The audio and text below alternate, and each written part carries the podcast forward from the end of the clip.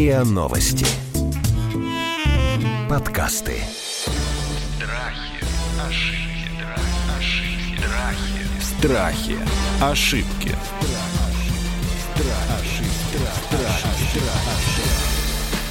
Здравствуйте, это подкаст «Страхи и ошибки». Меня зовут Наталья Лосева. В этом сезоне мы говорим о страхах и об ошибках. И сегодня мы будем говорить о том, что такое быть успешными. Что это за призывы, штампы, шаблоны, стремления, ориентиры – Кому нужно быть успешными? Зачем нужно быть успешными? Почему нельзя быть неуспешными? Что это вообще за парадигма успешности, которая сегодня заполнила поле тренингов, курсов, э, каких-то, знаете, общественных дискуссий? Куда мы бежим? Я хочу поговорить сегодня об этом с Григорием Мисютиным, клиническим психологом и когнитивно-поведенческим психотерапевтом, основателем психологического центра, и Ларисой Овчаренко, кандидатом психологических наук и доцентом зав. кафедры социологии и психосоциальных технологий Московского городского университета. Здрасте, коллеги. Такие вы прямо успешные у вас, смотрю, титулы-то.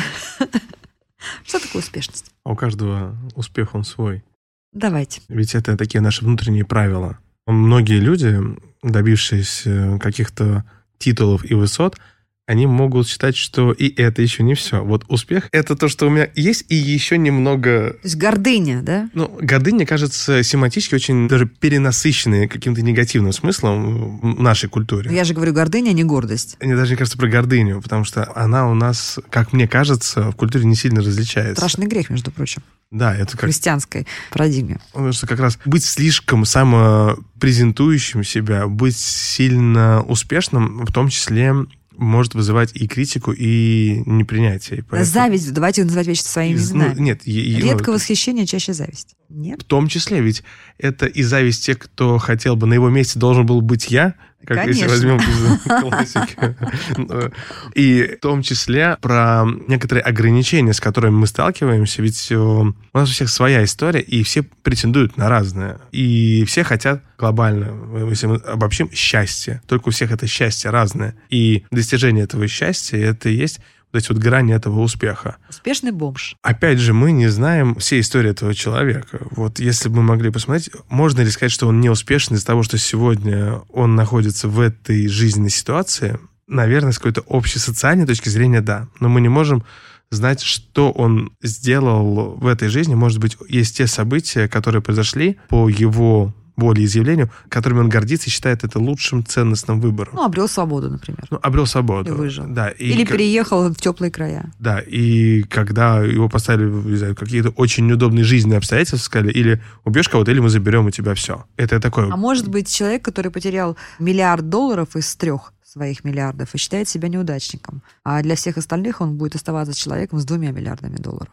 И такой же недостижимый э, Конечно, и э, вершиной. Вот в чем вопрос. Ларис, вот с точки зрения там, социологии и психосоциальных отношений, что для общества и для окружающих критерий успешности, и что для человека критерий успешности? Давайте попробуем все-таки вот эту абстракцию какие-то там рамки ввести, чтобы потом уже проговорить, кто на этом спекулирует, и кто нас ущемляет, и кто нам не дает спокойно дышать вот с этими требованиями успешности. Мне как раз действительно кажется, что это такой очень важный аспект, как раз в продолжении, да, того, что сейчас Григорий сказал, что он как раз больше как раз говорил, да, про индивидуальные какие-то, да, позиции, индивидуальные такие критерии этого успеха, а здесь как раз подмешиваются и общественные критерии успеха. То есть я считаю, что я успешна, есть моя субъективная успешность, да, я понимаю, что я для себя поставил какую-то цель, я ее достиг, и пусть эта цель микроскопическая с точки зрения общей цивилизации, но для меня это действительно цель. Похудели на килограмм. Да, например, да. То есть мне никогда этого не удавалось сделать, да, я это сделаю. Я собой горжусь, я успешна в той цели, которую я для себя ставлю. Но при этом есть какие-то общественные позиции, сверхпозиции, на которые меня заставляют ориентироваться, потому что я в той культуре воспитываюсь, да, и поэтому быть успешным это значит иметь престижную работу, иметь какой-то уровень достатка определенный, да, какой-то там А, жилье, определенный уровень, да, машину, жилья, автомобили, там выйти. часы, галстук, да, что-то такое. Определенно выйти замуж очень хорошо. Поэтому есть вот эти внешние критерии успеха. Ну, так общество договорилось между собой, когда-то цивилизационно так сложилось, что вот это критерий успеха. И поэтому здесь как раз может быть вот такой некоторый разрыв. То есть для меня индивидуальный успех – это, я не знаю, там, э, заработать на какой-то автомобиль, самой заработать 200 тысяч, купить свой первый автомобиль. Пусть он будет отечественный. А для всех это должен быть обязательно, там, например, автомобиль немецкого автопрома, да, и тогда я буду успешной. Поэтому здесь вот очень важно определять, для того, чтобы не уйти в невроз, собственные критерии успеха и как-то его сориентировать с общественными критериями этого успеха. И поэтому в этом смысле, если общество от меня ждет какой-то успешности, то вот как раз на этом очень легко спекулировать. Очень легко вот в эту гонку да, включить человека, который будет стремиться к этому достижению, потому что с детства ему говорят, что дворником быть стыдно, да, какую-то профессию иметь стыдно, потому что ты должен всегда стремиться быстрее, выше, сильнее. То есть вот кто-то создал социальный конструкт, да, то есть в котором вот мы все договорились, да, что есть там 100 там, не знаю, условных э, критериев твоей успешности. И как бы вот этот социальный конструкт, он уже сам по себе обязывает нас, родителей, наших детей, ему следовать. Потому что если ты этому не следуешь, этому конструкту, например, ты говоришь, я не хочу зарабатывать больше.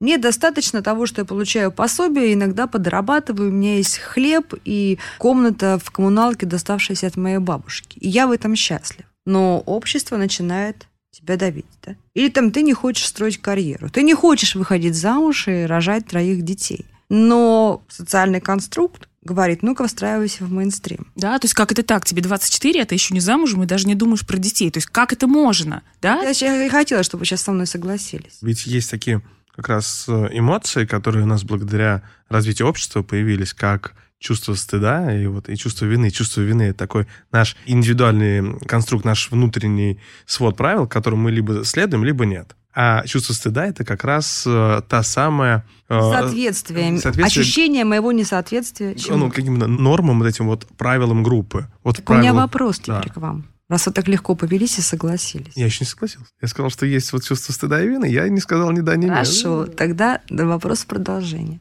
А разве вот эти нормы, они не помогают нам расти и развиваться? Разве они не помогают нам не деградировать? Конечно, помогают. Но это такая палка о двух концах. С одной стороны, Давайте эти нормы поговорим. загоняют да, в какие-то рамки. Они могут быть очень широкие рамки, ну, то есть достигай, о, да, сколько там у тебя впереди, достигай, но все равно это какие-то рамки, в которых ты должен или должна как-то существовать. С другой стороны, действительно, это нам помогает как-то себя подстегивать, но здесь очень важно, да, иметь свой уровень успеха, причем здесь ведь тоже успех, он может быть успех жизненный или успех академический такая, что называется, еще один вектор, про который тоже, кажется, стоит говорить, потому что я могу быть успешным академически, я хорошо учусь, я много чего вкладываю. При этом в жизни быть совершенно неуспешным Конечно, человеком. нищий доктор наук. Да, я Абрах... можно быть перельманом и отказаться от своего миллиона. Да-да-да. Но Абрахам Маслоу говорил, что да, в некотором смысле пирамида его потребностей в некоторых случаях может быть перевернутой. Да? Сначала мы достигаем витальных каких-то потребностей, потом, потом мы идем к самоактуализации. А в ряде э, случаев, в ряде исключений, да, может быть, пирамида это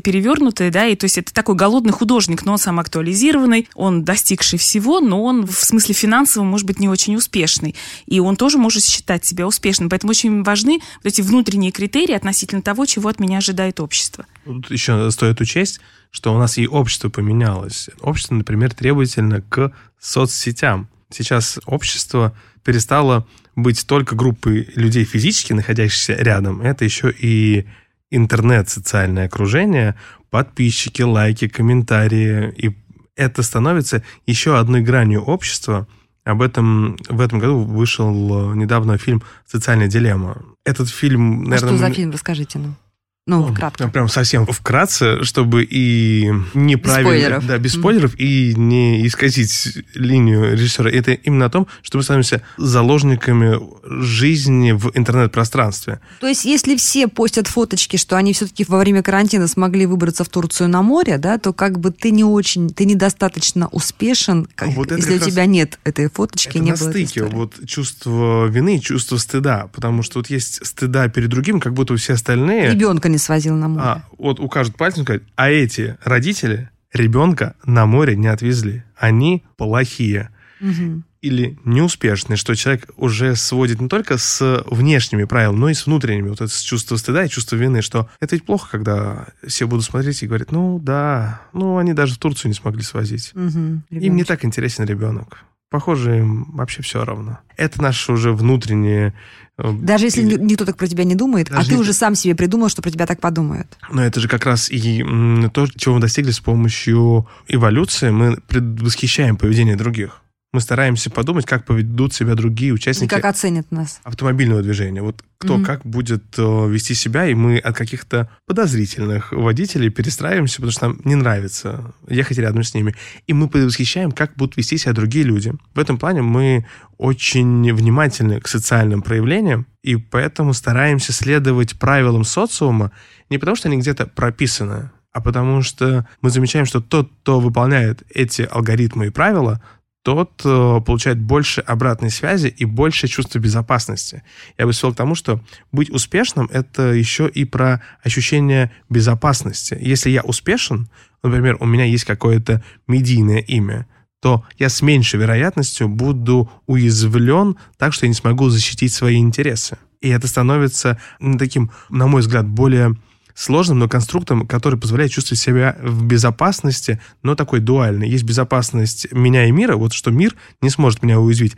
А есть еще такая личностная безопасность. Я сам себя не корю, потому что у меня достаточное количество подписчиков или меня узнают люди на улице. Вот очень важный вопрос. Я согласна с, вами абсолютно с тем, что социальные сети полностью изменили вот э, эти правила самопрезентации и сверки своей жизни объективные с тем, как реагируют э, окружающие, да, лайками, лайками, комментариями и так далее. И это загоняет нас в угол, ведь правда же? Да, этот угол широкий и даже красивый, но это м, лишает нас свободы как выразить свою мысль. Потому что когда мы начинаем выражать свою мысль, нам очень важно, чтобы это ведь не вызвало каких-то уязвлений. Потому что стоит только кому-то выразить свою мысль грамотно, не обработав ее, чтобы это... Приходят люди в белых пальто и рассказывают все, что они думают о Да, твоей ну- успешности. Страхи, ошибки. Страхи. Ошибки. Что делать? Как себя правильно настроить э, в этой ситуации? Как правильно выстроить вот свою систему реагирования на вот эту окружающую среду, которая, значит, каждый день шлет нам сигналы, насколько ты, так сказать, вписываешься в шаблон успешности или не вписываешься? Ну, Здесь, наверное, важно очень понимать, э, такие иметь четкие внутренние критерии, чего ты сам хочешь. Да? То здесь вот очень важно, если ты понимаешь, чего ты хочешь, на какие вот эти внешние да, вызовы и внешние требования ты можешь ответить, хочешь ответить, есть ли вот эта разница между можешь и хочешь, потому что если я могу, то я должна на них отвечать. Хочу я или не хочу соответствовать этим критериям, и вот здесь уже эта свобода выбора, она есть только у того человека, который этой внутренней свободой некоторой обладает и может говорить о своей свободе. То есть мы опять эти откаты в детство делаем, да, создали ли родители такую безопасную атмосферу для ребенка, в которой у него есть это некоторая свобода выбора, и потом могу ли я взрослым выбирать эту свободу, или я должна загнать себя, да, быть вот той загнанной лошадью, достигать, достигать, достигать и стать великим достигатором, при этом уйти в невроз, выгореть и купить такие Так там этот вся жизнь дом на сегодня- Мальдивах, и при этом уже ему не успеть порадоваться. Слушайте, Ларис, вся жизнь нас сегодня заставляет быть великими достигаторами, да? И то, как нас оценивают в Инстаграме наши подружки, и то, как в open space там нашего банка или там какой-то там редакции или какой-то конторы смотрят э, коллеги, кто быстрее сделал отчет, чей проект успешнее, кто больше заработал денег на проекте, кто дальше уехал. Ну, так вот та прозрачность общества технологическая, эволюционная, которая нас настигла, да, мы же все сейчас сидим на этом, на огромном блюдечке, и все друг Ярмарка на... тщеславия. ну. Да, это ярмарка тщеславия, конечно, которая обрела сегодня глобальные совершенно масштабы, границ никаких нет, тормозов тоже. Все нас давит, чтобы мы стали этими великими достигаторами, как вы точно сказали. Понимаете как? Ведь против течения это труднее плыть, чем что проще, достигать вот на этом потенциале, на общей волне, или все-таки сопротивляться? Если сопротивляться, то зачем? Не, ну я думаю, что сопротивляться не надо точно. Другой вопрос, что найти в этом для себя баланс. Но это, конечно, да, требует некоторой мудрости и опыта, да, вот свой внутренний баланс, чего я хочу достичь, то есть достигать. Пожалуйста, развивайся. В этом смысле человек э, способен развиваться, он способен идти вперед, используя свой личностный потенциал. Но если мы говорим об этом понятии личностный потенциал, который сейчас очень широко изучается и обсуждается, то ведь личностный потенциал, ну так, если а что грубо такое личностный сказать, потенциал? это Скажите? умение управлять своими ресурсами. Ну, а умение а можно вот То есть я прям? могу, Например, например, что? я знаю, у меня есть ресурс, мои знания, например, мой профессиональный опыт. А вот да? прям конкретнее И еще. там, например, в пандемию, ну, условно говоря, там осталась без работы, могу я этот ресурс использовать? Вот могу я предложить его, могу я этот ресурс продать, могу я этот ресурс во что-то конвертировать, Ну, Как могу психолог, я, да, да, консультации. да, могу Да, я или там проводить. учитель, учитель, который там может э, заниматься репетиторством. Например, да. если он не стоит на классе реально, то он может, да, уйти в репетиторство, может уйти в какую-нибудь, я не знаю, там, в какую-нибудь там просветительскую деятельность. Вести свой блог Да, просветительский. да, если я могу свой ресурс видоизменить, и я могу его предложить в другом виде, если я гибкая, да, то я могу этим воспользоваться. Вот ну, это это вот одна из граней личностного потенциала, ну и, безусловно, успешности, конечно. Ну, это мы как раз говорим про некоторую разницу в том, как мы себя видим успешными сами и каким видит успех наше социальное окружение. Ведь социальное окружение, оно ведь задает разные грани успеха. Но это же репутация. Ведь то, что видит социальное окружение, это, это репутация, реноме, которая потом может быть конвертирована там, в наше продвижение по службе, в новые заказы, в новых клиентов. Да, и так выходит, что тот же Инстаграм, который есть у этого педагога или психолога, и если это классный специалист, но который туда заходит только чтобы отметить э, публикации, но не занимается тем, что от него требуют социальные сети, проведения эфиров, добавления истории, рассказа о чем-то, что человек прочитал, что человек э, ел на обед, условно говоря, и огрубляя, то это замедлит продвижение, которое принесет конверсию тех самых клиентов, которые захотят просвещаться у этого педагога или получать консультации у этого специалиста. И мир глобально нас и загоняет к тому, чтобы мы следовали этим правилам, но эти правила загоняют нас в угол, потому что следовать правилам проще. Есть такой выверенный алгоритм. Что нужно делать? Быть самым презентатором и революционером сложно, если у нас на это не хватает ресурсов. И поэтому... Что вы имеете в виду? Ума, таланта, А это- это навыка ну, как- делать это- видео ну, это- для сторис. В том числе и про то, чтобы донести свою идею том, что хватит нам быть такими зависящими от Инстаграма, наверное, придется вначале стать достаточно успешным, чтобы твою идею услышала большее количество людей, и мы можем оказаться зажатыми в этой дилемме. Тут другой вопрос. Я боюсь, что в- нашем э, современном, а тем более посткарантинном мире, если ты не существуешь э, в пространстве социальных сетей э, и вообще вот в этом открытом информационном пространстве, ты не существуешь, нет твоего успеха, если ты его где-то его презентуешь. На билбордах, что ли, только что? Ну, а, Только если ты не заработал много денег, и про тебя не стали писать СМИ, понимаете? Опять же, эти СМИ вышли в площадки социальных сетей. Совершенно верно. Я о чем и говорю, что если, да, можно быть совершенно не публичным человеком и свой успех не презентовать ежедневно и не сверять ни с чем, но для этого ты должен быть объективно настолько успешным, да, что измеряется там деньгами и влияниями, что про тебя и так напишут без твоих усилий. А вот что вот эти вот всякие вот курсы, да, вот всякие тренинги там успешности, эффективности и прочее, как вы вообще к ним относитесь? Есть ли добро среди них? Я с, профессиональной точки зрения отношусь к ним настороженно в том смысле, что есть люди, которые действительно, да, здесь это умеют делать, умеют сопроводить этот успех и умеют действительно настроить. Все учат очень по-разному. Кто-то учит делай как я, да, вместе прыгай как я, да, там что-то скандируй как я, а кто-то действительно идет по пути раскрытия тех самых ресурсов, потому что я, например, ну, предлагаю на успешность в том числе, да, смотреть с точки зрения позитивной психологии, то есть не исправлять что-то, что не так в человеке, а развивать то, что классное есть, да, и мне кажется, что это, ну, такой более прямой, более успешный путь к успеху, извините за тавтологию.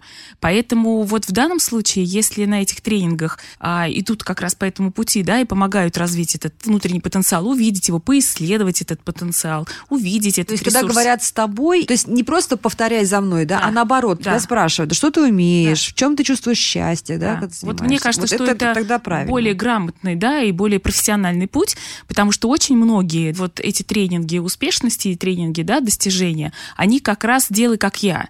То есть делай как я, применяй ту же философию, ту же мировоззренческую позицию. Но это работает на первые два часа, когда у меня есть эта эмоция, этот заряд делать Чисто как кто-то. эмоционально, да, для, Да, для того, а чтобы всем- энергию получить. Да, а во всем остальном, касаемо действительно собственного развития, собственного потенциала, то надо исходить из каждого конкретного человека. И тут я превращаюсь в зануду академического психолога, который говорит, что именно из каждого конкретного человека, из каждой конкретной ситуации. Именно там мы ищем корни этого успеха. Я бы еще дополнил, что кроме позитивный фокус э, действительно важен, и даже в когнитивно-поведенческой психотерапии все больше набирает э, внимание тенденция такой позитивной когнитивно-поведенческой психотерапии про развитие уже некоторых потенциалов, которые есть. Потому что мы многие уже стали экспертами по плохому. Вот если у нас была ТВ-картинка, и можно было снизу прочитать там, там Григорий Меситин, эксперт по тому, как у него бывает плохо в жизни. Потому что плохое мы замечаем все. мы всегда можем вспомнить плохое. Я, Других покритиковать, конечно. ну, покритиковать других. Или когда нам скажут,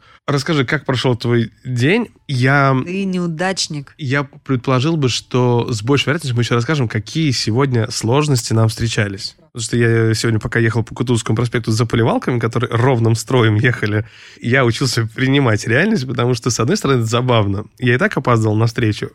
Теперь я гарантированно опаздывал, я даже никак не мог это объехать. Мне показалось это забавным опытом, что я... Как вы круто вывернули-то. Я сделал все... Очевидный неуспех. Я я сделал все возможное. И успех был в том, как вы это приняли. У- Успех для, меня это понравился. Для меня это стало историей сегодняшнего дня. Что я ехал за поливалками первый после них. Это мое было огромное достижение, что я не потратил нервы, которые... Positive thinking. Да, потому что они мне сегодня еще нужны. Слушайте, а как быть вот с какими-то ориентирами KPI? Потому что двигаться, знаете, грести в открытое море, это всегда щекочет нервы, но не сильно мотивирует, да, то есть все-таки проще грести там, ну, на какой-то буйок, да.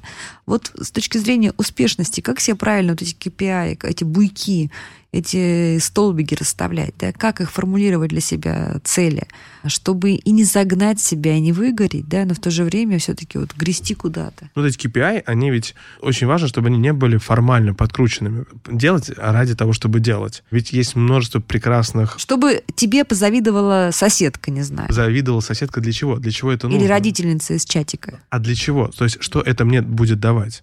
То есть, ну, очень важный моральное вопрос. удовлетворение. А для чего мне нужно иметь это моральное удовлетворение? Хороший Нам вопрос. ведь важно понимать функцию поведения. Так я занимаюсь поведенческим анализом, и как раз у меня уже в структуру ну, мозга встроена такая опция, а что это дает мне, если я себя каким-либо образом веду? Страхи, ошибки, Страхи. Ошибки. А вот давайте на конкретном примере, про который я часто думаю. Когда люди покупают себе дорогущие машины. Мы знаем часто ситуацию, когда человек вместо того, чтобы вложить деньги, не знаю, в ипотеку и жилье себе обрести, покупает себе дорогущую машину. Зачем человек покупает дорогущую, яркую машину? Вот давайте прям проанализируем. Вот Меня прям увидят на этой машине, подчеркнут мой статус. Другие чуваки на дороге Конечно, увидят и оценят. поймут, что да. вот меня это- будут уважать другие чуваки на дороге, они будут с большей вероятностью уступать мне там какое-нибудь место в ряду, да, или пропускать. Это на работе, еще на одно парковках, подтверждение, да, да, перед бизнес-центром, где много разных других фирм, я числе, припаркуюсь, все будут да. Будут видеть. получать да? э, внимание, но плюс это ведь Фоточку в Инстаграме выложу, и будет это, это ведь срабатывает. Вся проблема ведь как раз в том, что Конечно. люди бы это не делали, если бы это вообще не срабатывало. Конечно, это работает. Потому что есть история научения. Люди действительно А зачем это человеку? Вот зачем это человеку, чтобы все увидели и позавидовали, какая у тебя, чувак, крутая Ну, машина? Потому что зависть, кстати, это же неплохая эмоция. Ее очень эм, в негативном контексте часто используют, но ведь это понять, что я хочу так же или тоже. Вот кто-то хочет жить моей жизнью, кто хочет Да. быть на моем месте. А зачем нам? Вот об этом фильм Вот с точки «Талантливый зрения эволюции Рипли». нам зачем? Как раз вот о том, чтобы жить чужой жизнью. Настолько завидовать, что прям забрать все аспекты этой жизни. Вот кто захочет посмотреть, и кто не смотрел. Еще раз, какой фильм? «Талантливый мистер Рипли». А, конечно, да, это да, же вот прям, кла- при- это же- классика это прям, жанра, прям да, пример да, да. того, о чем мы говорим. Настолько завидовать, что прям захватить эту жизнь. Как раз зависть, она может быть полезна как драйвер. Подумать, я ведь хочу тоже, чтобы у меня была машина, в которой можно откинуть крышу и ехать мне как в кабриолете. Но это может быть лишь вот эта идея, что я хочу добиться успеха в жизни. Сладкой будет та мысль, что я еду в кабриолете и знаю, как смотрят на меня другие и думают, как они хотели бы быть в На моей моем месте. шкуре. И что? Но ведь Друзья тот, кто мои, едет в кабриолете, он может думать о том, что есть люди, у которых есть вертолет. И они еще это будет отравлять сладостность Это- его да, момента. да, Слушайте, ну потому это, это же просто... Это бескон- Зачем это- мне нет, такой это успех, друзья мои? Зачем мне такая успешность, да, если любая сладость от его достижения, да, будет э, неизбежно отравлена тем, что я еще не достиг чего-то большего. Как да? у Моцарта и Сальери. Вот это как раз, что я так неистово прям завидую. Это как раз отравление происходит каждый раз, когда я думаю, что вот у меня спортивная машина или огромный внедорожник, но он 20 года выпуска, а в 21-м выпустили новые. Знаете, у меня есть один приятель, который нынешний, э, давно уже крупный миллионер, а в нашей юности, я очень хорошо помню, ему это припоминаю, мы с ним сидели, ужинали в небольшом ресторанчике в аэропорту, и он мне сказал такую фразу. Знаешь, говорит, я думаю о том, вот что когда я заработаю свои первые 10 миллионов рублей, тогда я получу побольше, чем сейчас. Мне больше ничего в жизни не надо будет. Вот сейчас он давно уже долларовый миллионер, да? Похоже, он больше. Да, он гораздо больше, да. И вот я думаю о том, что как интересно сдвигаются горизонты, да. И хорошо ли, что эти горизонты сдвигаются? То есть, с одной стороны, это действительно тот самый KPI движения, с другой стороны,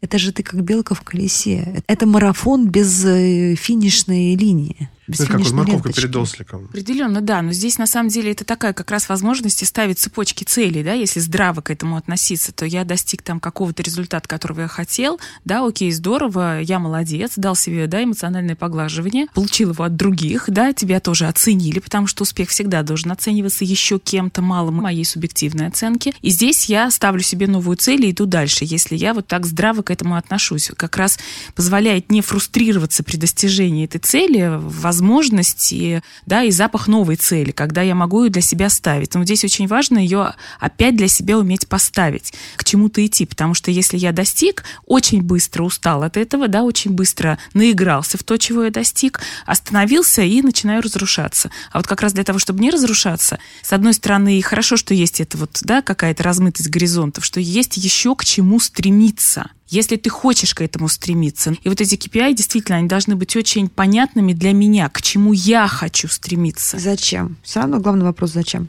Вот знаете, сейчас очень много говорится об осознанности, осознанном потреблении, осознанной жизни и так далее. Вот мне кажется, что осознанность, она как-то вот противопоставляется этому вот достигаторству и вот этой вот бесконечной успешности. Вот как бы научиться этому навыку, возможно ли это вообще, останавливаться осознанно и наслаждаться тем моментом и теми достижениями, теми приобретениями, которые уже есть вот зафиксироваться на какой-то момент и сказать, я молодец. Вот я молодец. У меня есть небольшая, там, средняя, но стабильная зарплата. Я купил себе квартиру не в центре, но в двух остановках от метро потому что у других людей этого нет. Мне есть что покушать, да, у меня там ребенок не отличник, но он здоров.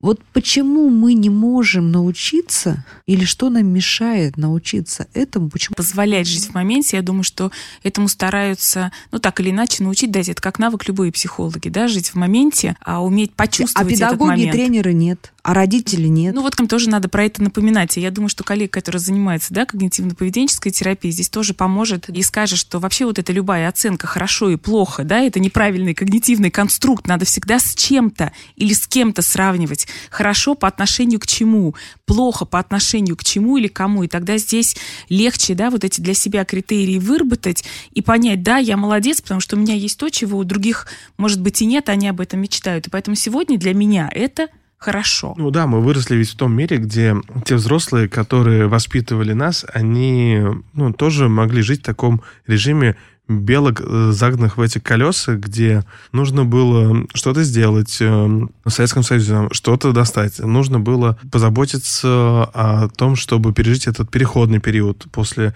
Советского Союза и новой России, нужно было заботиться о многом, и у многих сегодняшних взрослых было то детство, в котором они видели модель, что нужно постоянно крутиться и что-то делать, постоянно крутиться и что-то делать. Это моя гипотеза. Я могу ошибаться и не претендую на истину в последней инстанции. Не-не, я с вами согласна. У нас есть другой подкаст, который называется «Правда тела», и там у нас красной нитью идет одна история в контексте того, почему мы переедаем. То есть почему для нас э, тоже какой-то такой знак успешности – это обильно накрытые столы, значит, дорогие продукты, жирные и прочее и так далее. Потому что мы впервые наелись 21 веке. Да? Да. То есть до конца 20 века в силу новой, новейшей и недавней истории мы все время были в прямом смысле голодны. Нам все время нужно было наедаться. Это было сколько ты запас колбасы, и удалось ли тебе купить язык э, телячий, так сказать, И банку продукты не хранились так долго. Да, к празднику от этого зависела, так сказать, успешность твоей подготовки к Новому году. И только сейчас мы вдруг поняли, ой, друзья, так сейчас нажраться-то сейчас не надо большого ума, успешности и денег, да? То есть наготовить полный стол сейчас уже не признак успешности, а мы все еще бежим с ложкой, да, с поварешкой и пытаемся наесться, а, а сами себе говорим, так, стоп, Сегодня твоя успешность, что ты пришел за богато накрытый стол и съел всего умеренно, понемногу, не обожрался до свинячего состояния, как тюлень. Вот мне кажется, вот эта вот параллель, она, конечно, очень узкая, она только про еду, да, но мне кажется, ее можно вполне и спроецировать на другие ситуации. Ну, это идти про вот эту как раз машину или про то, что Мгм. для чего это человек, вот эта вот машина. Это кажется тем атрибутом, как только я это получу, я стану счастлив по-настоящему. А на самом А на, деле а на- нет. а на самом деле нет. Это такой вызов ну, своему прошлому или своим актуальным знакомым, что вот сейчас я это сделаю, теперь стану по-настоящему счастливым. А на самом деле нет, потому что вот есть эта машина или яхта, но то, что я знаю от реальных владельцев яхт, есть два счастливых дня обладания яхты. Это день покупки и день продажи Потому что остальное, это,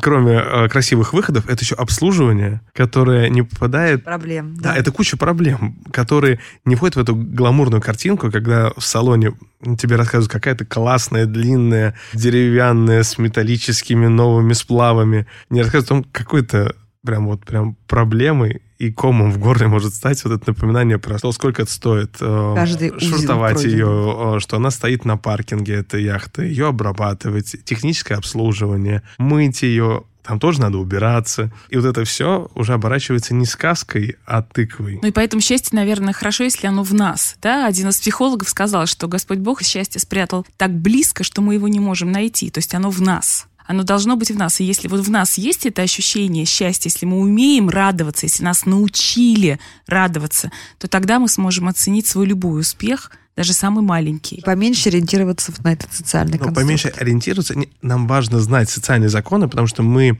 живем в обществе. Все-таки мы стайные животные, мы ориентируемся на некоторые законы, которые есть вокруг нас, и мы не можем их игнорировать. В то же время нам важно и понимать, чего я хочу на самом деле, для чего мне это. Я хочу, чтобы у меня были дети, но я это хочу, и потому что это такой вот тренд, что сейчас все мои знакомые завели. Я думаю, так, мне будет сейчас вот где... Или потому что я просто дозрел, и сердце мое дозрел, и вот, ребенка. вот уже я эмоционально как раз вот готов, пусть даже я мало знаю о детстве, о бессонных ночах, о всех прочих разных сторонах родительства, но вот я чувствую, что мне это нужно для меня самого. Очень важно не игнорировать э, то, что мы чувствуем из себя самого, что это не эгоизм, ориентироваться в том числе на то, чего я хочу. Потому что в том числе, когда нам дороги другие люди, мы их любим но ведь в этом есть тоже такая, на мой взгляд, доля эгоизма, что мы их любим, потому что нам с ними хорошо. Это правда. Знаете что, у меня есть задание нашим слушателям. Я очень хочу попросить сегодня.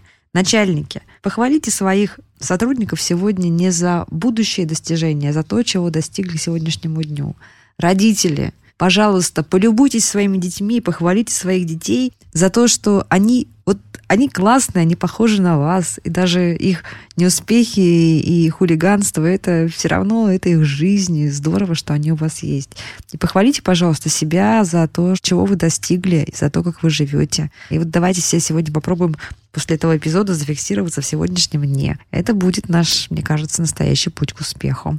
А это был подкаст «Страхи и ошибки». Мы с Григорием Мисютиным и Ларисой Овчаренко говорили о том, нужно ли всем быть успешными, что такое успех и зачем он нам нужен вообще.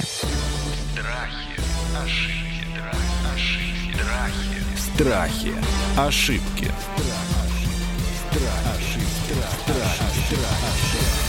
Слушайте эпизоды подкаста на сайте ria.ru в приложениях Apple Podcasts, CastBox или SoundStream. Комментируйте и делитесь с друзьями.